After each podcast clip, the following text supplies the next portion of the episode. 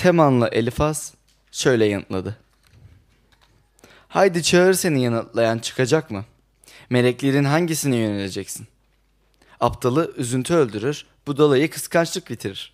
Ben aptalın kök saldığını görünce hemen yurduna lanet ettim. Çocukları güvenlikten uzak, mahkeme kapısında ezilir. Savunan çıkmaz. Ürününü açlar yer, dikenler arasındakini bile toplarlar. Mallarında susamışlar yutmak ister. Çünkü dert topraktan çıkmaz, sıkıntı yerden bitmez. Havaya uçuşan kıvılcımlar gibi sıkıntı çekmek için doğar insan. Eyüp 5.1.7 Eyüp şöyle yanıtladı. Keşke üzüntüm tartılabilse, acım teraziye konabilseydi. Denizlerin kumundan ağır gelirdi. Bu yüzden abuk sabuk konuştum. Çünkü her şeye gücü yetenin okları içimde. Ruhum onların zehrini içiyor. Tanrı'nın dehşetleri karşıma dizildi. Otu olan yaban eşeği anırır mı? Yemi olan öküz böğürür mü? Tatsız bir şey tuzsuz yenir mi? Yumurta akında tat bulunur mu? Böyle yiyeceklere dokunmak istemiyorum. Beni hasta ediyorlar. Keşke dileğim yerine gelse, Tanrı özlediğimi bana verse. Kerem edip beni esse, elini çabuk tutup yaşam bağımı kesse. Yine avunur, amansız derdime karşın sevinirdim. Çünkü kutsal olanın sözlerini yatsımadım. Eyüp 6 1 Şimdi vaazı paylaşması için Simon abi buraya davet ediyorum. Çok teşekkürler Batu okuduğun için. Hemen her şey hazırlıyorum. Hepinize hoş geldiniz. Ben size bugün uh, vaaz vereceğim ve vaaz vermeden önce dua ediyorum.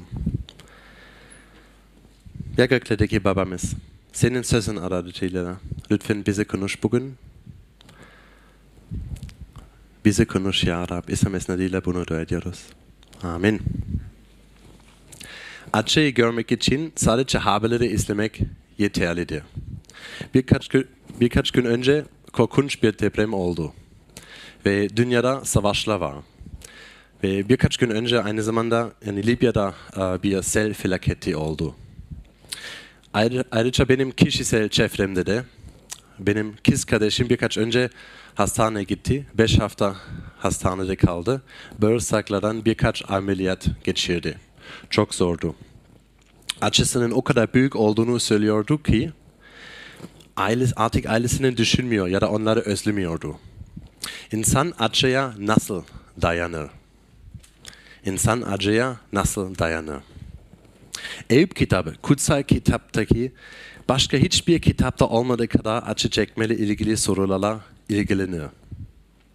Bence acı çekenlerin kendilerine her zaman sordukları iki soru neden ve nasıl sorularıdır. Neden sorusu bu benim bu, bu neden benim başıma geliyor? Ve nasıl sorusu ise buna nasıl dayanabilirim? Bunu nasıl atlatabilirim? Eyüp kitabında her iki soruyla da ilgileniyoruz. Bazı bölüm, bölümlerde daha çok acı çekmenin nedeniyle ilgilidir. Diğerlerinde ise daha çok acıları nasıl başa çekileceği anlatılır. Ancak bu iki sorunun birbiriyle bağlantı olduğu da açıktır. Geçen hafta Eyüp kitabıyla başladık. Eyüp'ün dindar bir adam olduğunu ve aniden her şeyini kaybettiğini gördük. Ailesini, sağlığını ve servetini. Geçen hafta daha çok acı çekmenin nedenlerine baktık. Bu hafta ise çok önemli bir soruya yani nasıl sor sorusuna bakacağız. İnsan acıya nasıl dayanır? Bunun yanıtı tesellidir. Sizi teselli edecek bir şeye sahip olmalısınız. Acı çekerken güç kaynaklarına sahip olmalısınız. Acıyı ortadan kaldırmak için değil, ama acını, acın, acınızın sizi parçalamaması için. Genellikle sizi tesli veren dostlarınızdır. Eyüp'ün üç arkadaşı vardı. Elifaz, Bildad ve Sofa. Ona gelirler ve sonraki 20 bölüm boyunca sırayla Eyüp'le konuşuyorlar. Onu tesli etmek ve çektiği acıları anlamasına ve yorumlamasına yardım etmek için. Ama teslim etme konusunda kesinlikle berbat, berbat bir iş çıkarırlar. Ne kadar kötü teslim ettiklerine baktığımızda teslim kaynaklarının nereden gelmesi gerektiği hakkında da bir şeyler öğreniriz. Öyleyse bunu bölüme üç açıdan bakalım. Şunlar vardı. Yanlış teselli, iyi teselli, mükemmel teselli. Biraz mikrofonu değiştireyim mi?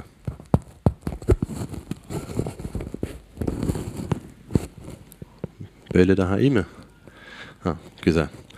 Yanlış teselli, iyi teselli ve mükemmel teselli.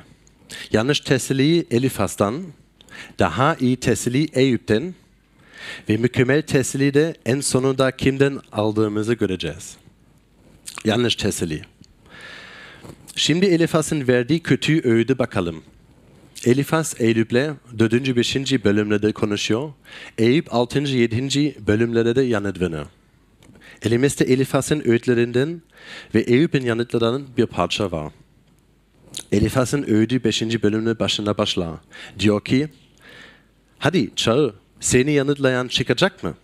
Meleklerin hangisine yöneleceksin? yöneleceksin? Demek istediği, dua etmeye bırakabilirsin. Eyüp'ün Tanrı'ya seslendiğini duyar. Ve şöyle der, unut bunu, kes artık. Tanrı seni duymayacak. Melekle bile seni dinlemeyecek. Neden? Çünkü 2-6 ayetlerinde şöyle der, Eyüp sen bir aptalsın. Kutsal kitapta aptal, Tanrı itaatsizlik eden, ben merkezci ve bu nedenle de akılsız olan kişiydi. İkinci ayette şöyle der, aptalı üzüntü öldürür. Budalayı kıskançlık bitirir. Ve üçüncü ayette, ben kendim bir aptalın kök saldığını gördüm. Bu Eyüp gibi aptalların da bir süre için başarılı olabileceği anlamına geliyor. Ama sonunda evleri lanetlenir ve acı çekmeye başlar. Söylediği şey bu. Gerçekten nazik değil ve oldukça soğuk. Kötülük ekenlerin bunu biçtiklerini gördüm diyor. Ne diyor? Diyor ki masum insanlar yok olmaz. Samimi insanlar yok olmaz. Eğer böyle biçiyorsan onu sen ektin. Altıncı ayetine bakın. Çünkü der topraktan çıkmaz. Sıkıntı yerden bitmez. Ergenlik çağındayken e, annesini kaybeden iyi bir arkadaşım var, vardı.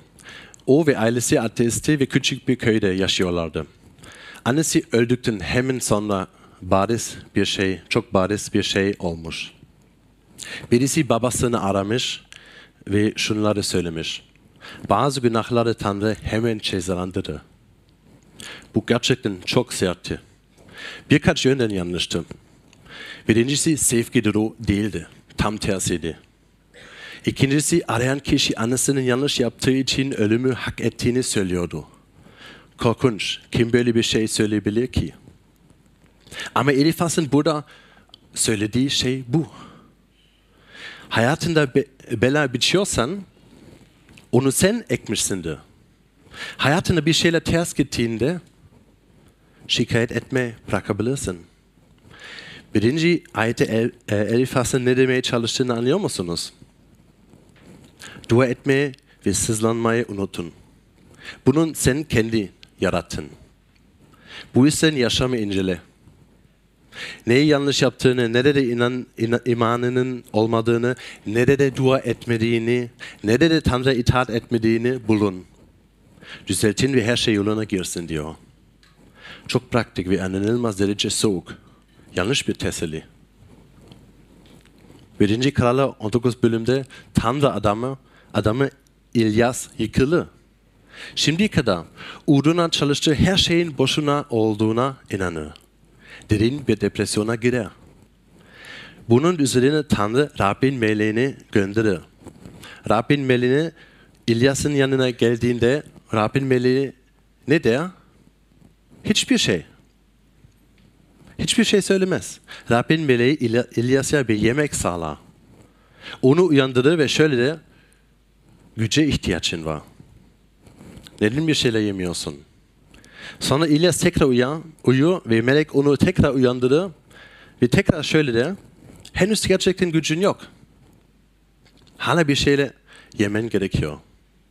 Gördüğünüz gibi sadece ruhani varlıkla olsaydık o zaman kötü durumda olan insanlara sadece ruhani şeyler sorarlardı. sorarlardı. İmanla dua ettin mi? Bilinen tüm günahların itiraf ettin mi? Her şey için Tanrı'ya şükrettin mi? Buna, bu, bütün bunlar kutsal kitapta var.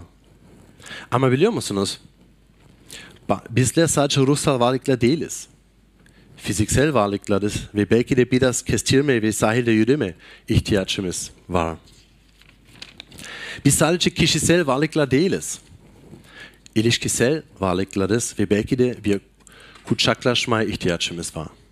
Belki de birinin bize bizi sevdiğini söylemesine ihtiyacımız var. Dindar insanlar her şeyi ruhani ve ahlaki olanı indirgeme eğilimindedir. Seküler insanlar depresyona biyokimyasal olarak düşünme eğilim, eğilimindedir. Size sadece bir hap verir.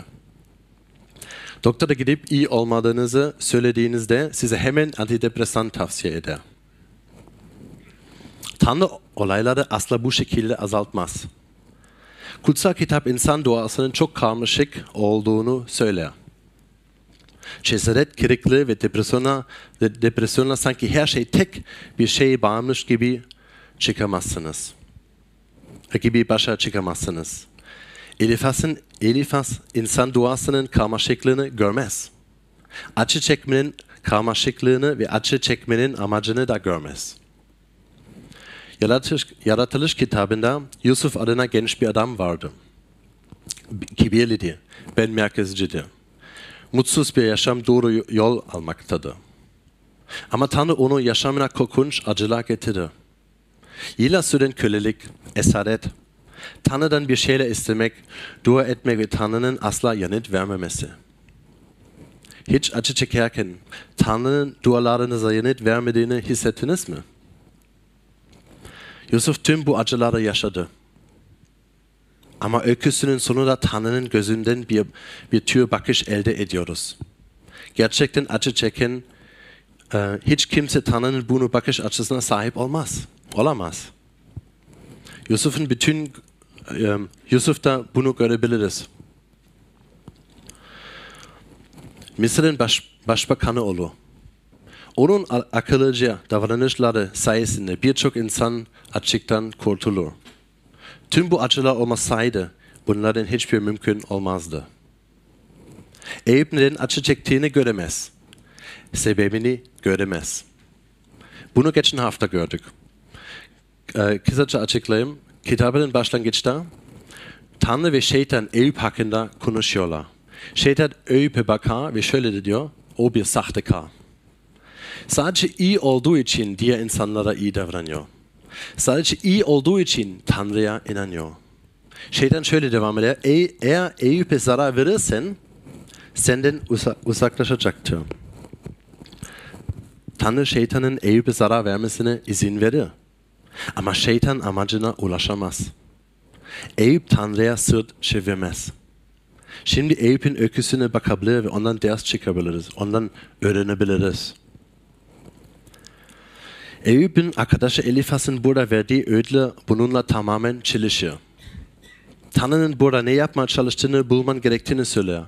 Ya da neyin, neyi yanlış yaptığını bulman gerekiyor. Ya da bunu inançla ilişkilendirirseniz kulağa şöyle geliyor. Eğer hastaysanız bunun nedeni inanç eksikliğidir. Ya da eğer madde durumumuz iyi değilse bunun nedeni inanç eksikliğidir. Bunun nesi yanlış biliyor musunuz? Mantıksız ve ahlakçıdır. Mantıksız olan özellikle de acı çekmeye baş, e, başlarsanız Tanrı'nın ne yapmaya çalıştığını anlayabileceğiniz düşüncesidir. Yusuf'a bakın, Eyüp'e bakın. Kutsal yazılarda bulduğumuz tüm bu hikayelere bakın. Sizin bakış açısına göre hiç kimse Tanrı'nın neyin peşinde olduğunu bilemez. Ve çoğu zaman yıllar sonra bile Tanrı'nın dünyada neyin peşinin olduğunu bilemezsiniz. Ona güvenmemiz lazım. Elifas'ın asıl sorunu, lütfunu ne anlama geldiğini anlamamasıdır. Kutsal kitabı iyi yaşarak Tanrı'nın ödülünü ve bereketini alan insanların kaydı olarak görüyor. Ancak kutsal kitap bazen daha fazla, bazen daha az acı çeken insanlardan söz eder. Örneğin İbrahim, Eyüp ve Yusuf. Kutsal kitap doğru bir şekilde yaşayan ve kutsanan insanlara öyküsü değildir. Kutsal kitap öylesine kırılmış ve yozlaşmış insanların öyküsüdür ki Tanrı'nın lütfu genellikle hayal kırıklığı, cesaret kırıklığı ve felaket şeklinde yaşamlarına girmemiş olsaydı, kendi kırılmışlıklarının ve yozlaşmışlıklarının üzerine çıkmaları asla mümkün olmazdı. Eee, Ben bir çift tanıyorum, çok ba- başarılıydı, yani çok zengindi, çok başarılıydı ama sonra dolandırıcılık yol- yoluyla her şeylerini kaybettiler. En tepeden en dibe düştüler. Adam geçenlerde ne anlattı biliyor musunuz? Dedi ki zengin ve başarılıyken dengesiz ve depresyonundaydım. Sahip olduğum her şeyi kaybedince Tanrı'nın lütfunu fark ettim. Şimdi eskisinin daha çok az şey sahip olmama rağmen Tanrı'nın lütfunu dene- dene- deneyimlediğim için içimde daha mutluyum. Daha huzurum var. Ancak kişinin neden acı çekmesine gerektiğini bir garantisi yoktu. Olaylar genellikle bizim anlamımızdan daha karmaşıktı. Dolayısıyla Eliphaz'ın tavsiyesi yanlış ve anlamsızdı. Devam edelim ve Eyüp'ün nasıl karşılık verdiğini görelim. İkinci noktaya gelelim. İyi teselli. Eyüp kendi danışmanlığını kendisi yapmalıdır. Her acı çeken kişi kendine danışmanlık yapar. Bunun bir örneğin Mezmur 42'de bulur, buluruz. Neden bu kadar üzg- üzgünsün gönlüm? Ve neden içimde bu kadar sıkıntılısın? Kiminle konuşuyor? Tanrı'yla konuşmuyor. Sizinle konuşmuyor. Kendisiyle konuşuyor. Neden üzgünsün ey gönlüm? Kendisiyle konuşuyor. Bu yüzden Eyüp kendi danışmanlığını yapmak zorundadır. Bu en iyi durum değildi. Ama Eyüp kendi kendine Elifaz'dan çok daha iyi öğüt verebilir. Yaptığı şey şudur. Çektiği acılara başa çıkmak için yaptığı üç şey vardı. İlk şey duygusal gerçekçilikti. Gerçekçilik, gerçekçilikti, pardon, gerçekçilikti. Ayet 2-3 okuyorum. Keşke üzüntüm tartılabilse. Acım teraziye konabilseydi. Denizlerin kumundan ağır gelirdi. Bu yüzden abuk sabuk konuştum. Duygusal ve ruhsal gerçekçilik için şuna bakın. Dördüncü ayet. Çünkü her şey gücün yetenin okları içimde. Ruhum onların zehirini içiyor. Tanrı'nın dehşetleri karşıma dizildi. Diyor ki, Tanrı'nın beni öldürdüğünü hissediyorum. Tanrı'nın beni yok ettiğini hissediyorum. Tanrı'nın bana karşı olduğunu hissediyorum. Gerçek budur. Bu pek kibarca değil. Değil mi? Yani her şeyden önce Elifaz'ın söylediğini tam tersini yapıyor. Gerçekte ne hissettiğini, hissettiğini ifade ediyor. Bu duygusal gerçekçilikti. İkin, ikinci şey dua ediyor. Ayete 6-8'e bakın. Keşke dileğim yerine gelse, Tanrı özlediğim bana verse. Tanrı'yla üçüncü şahıs olarak konuşuyor. O dönemde bu bir saygı göstergesiydi. Ama bundan önce dördüncü ayette şöyle diyor ve bundan okuduk, yine okuyorum. Çünkü her şey gücü yetenin okları içimde. Ruhum onların zehirini içiyor. Tanrı'nın dehşetleri karşıma dizildi. Gördüğü gibi Eyüp Tanrı'yla çok doğrudan ve sert bir şekilde konuşmaktadır. Yine de kitabın sonunda Tanrı Eyüp'ün doğru konuştuğunu söyler. Bu nasıl olabilir? Bazı ateistlerin söylediğini sık sık duyarız. Bu kadar adaletsiz bir Tanrı'ya inanamam. Eyüp burada neredeyse benzer bir şey söylüyor. Tanrı bana karşı. Ama Eyüp ile bazı ateistler arasındaki fark nedir? Eyüp pek çok zor şeyler söylüyor ama hepsini Tanrı'ya söylüyor. Tanrı hakkında pek çok zor şey söylüyor ama bunları Tanrı'ya söylüyor. Dua etmeyi asla bırakmaz. Asla terk etmiyor. Bu e, ilişkide kalır. Anla, anlamıyorum der ama dua etmeyi bırakmaz. Tanrı hakkında kötü konuşmaz. Tanrı'yla konuşuyor. Gördüğümüz üçüncü şey Eyüp'ün bir teselli şekli olarak intiharı reddetmesidir. 8. ve 9. ayetlere bakın şöyle diyor. Keşke dileğim yerine gelse, Tanrı özlediğimi bana verse, kerem edip beni esse, elini çabuk tutup yaşam bağımı kesse. Tanrı'dan kendisini öldür, öldürmesini ister, canımı al der. En büyük umutsuzluk ve keder içindeyken bile Eyüp bir an bile intihar etme hakkı olduğunu düşünmez. Neden Tanrı'nın canını almasını istesin ki? Ayet 10 okuyorum. Yine avunu, amansız derdime karşın sevinirdim. Çünkü kutsal olanın sözlerini yatsıymadım. O zaman hala seni teslim var diyor. Teselli budur. Bu önemli bir sözcüktür. Teslim var diyor. Amansız derdime karşın sevinirdim. Bu ne anlama geliyor? Çünkü kutsal olanın sözlerini yatsıymadım. Peki bu ne anlama geliyor? Kutsal olanın sözlerini yatsıymak, Tanrı'nın sözlerini reddettiğim ya da Tanrı'nın sözlerini görmezden geldiğim anlam anlamına gelir. Diyor ki, şimdiye kadar onları yerine getirdim. Tanrı'dan yüz çevirmedim. Sahip, yani sadık kaldım. Aslında söylediği şey sahip olduğu tek tes tesellinin temiz vicdanı olduğudu. Sahip olduğu tek tesli Tanrı'nın onu sevdiğine dair güvencedir. Ve bu da acıların üstesinin gelmesi yardımcı olabilir. Kutsal olanın sözlerini inkar etmedim. Benim tek teslim budur. Acı çekerken neden acı çektiğini bilemezsin. Ama Tanrı'nın seni sevdiğinden eminsen, o zaman buna katlanabilirsin. O zaman ona güvenebilirsin. Eyüp, Tanrı'ya güvenmektense hayatımı kaybetmeyi tercih ederim der. Yanlış yap, yap, yapacağından korkar. Tanrı'ya lanet etmekten ya da Tanrı'dan yüz çevirmekten korkar. Son düşünceye geldim. Mükemmel teselli. Eyüp şu üç şey yaptı. Acısı konusunda dürüst davrandı. Dua etti ve intihar etmedi. Eyüp şöyle der. Tanrı'nın beni sevdiğinden emin olmalıyım.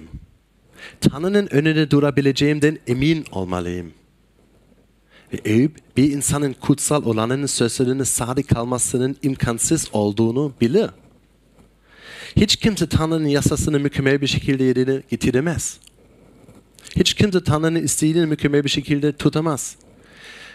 Ve Eyüp kesinlikle kırılmanın eşiğinde olduğu konusunda haklıdır. Herkes zekalı.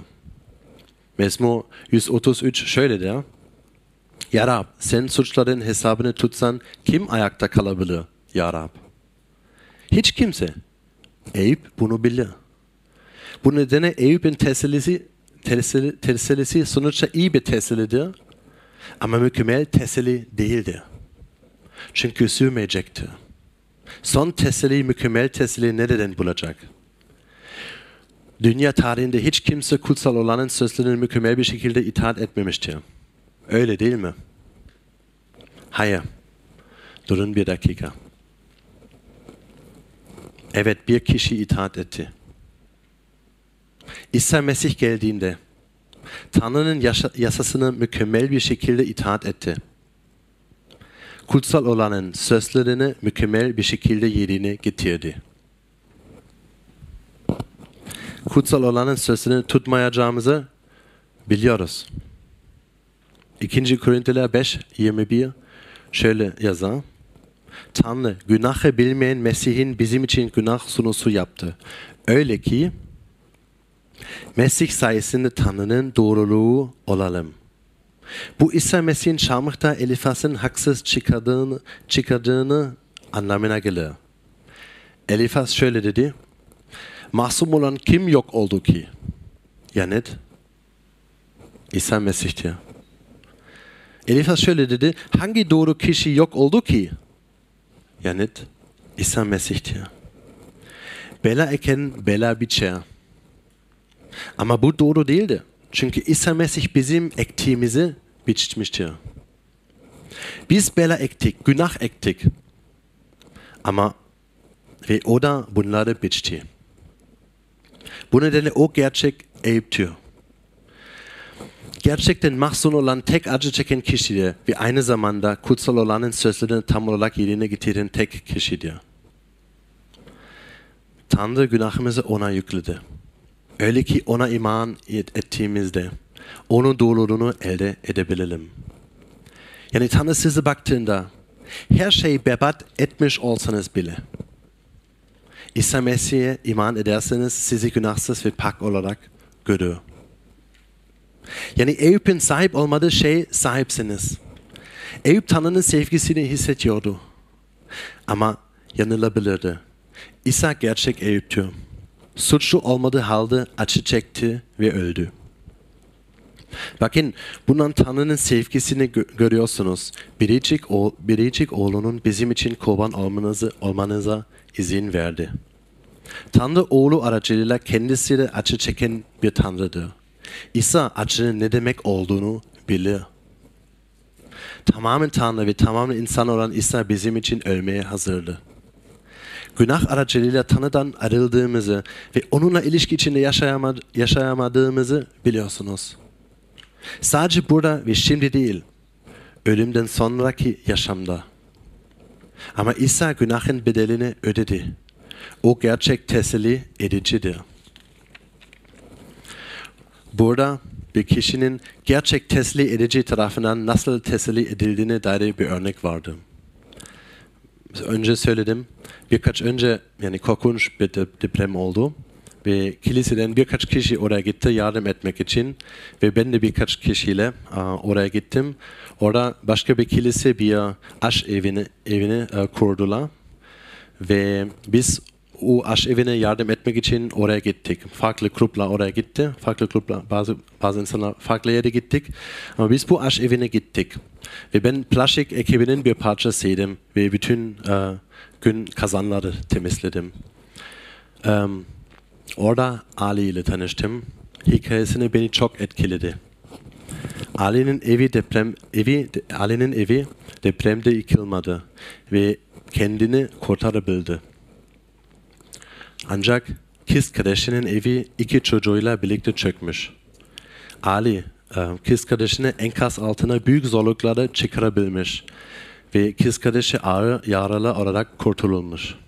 kurtulmuş. İki çocuk 9 ve 14, 14 yaşlarındaki iki erkek çocuğu enkaz altına olduklarını duydu. Ali saatlerce çekiçle onlara ulaşmaya çalıştı ama bu mümkün olmadı. İkisi de yıkılan evin altından can verdi. Bunun bunun açısının ve şiddetini anlamak ve kavramak mümkün değil. Ali bana acısının o kadar büyük olduğunu ve kendini öldürmek istediğini söyledi. Sonra aşevine geldi ve yardım etmeye başladı.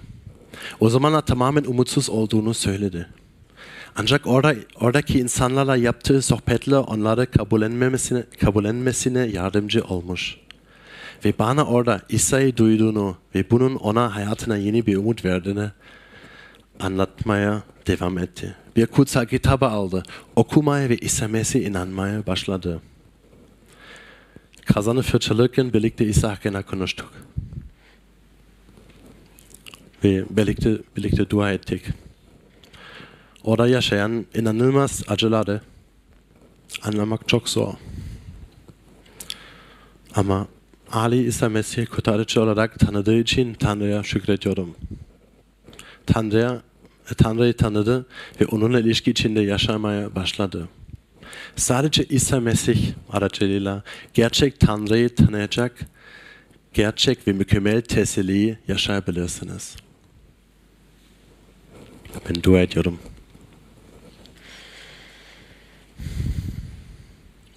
Ya göklerdeki babamız, o Eyüp kitabı bize verdiğin için sana şükrediyorum. Çünkü biz de acı çekiyoruz dünyada her gün. acı çekiyoruz. Ve herkes acı çekiyor. Ya İsa Mesih şimdi sana diyorum lütfen bize yardım et. Bizi teselli et. Lütfen senin ya bizim teselli tesellicim, teselliciğimiz sen olsun İsa Mesih. Bunu senin adına dua ediyorum. Amin.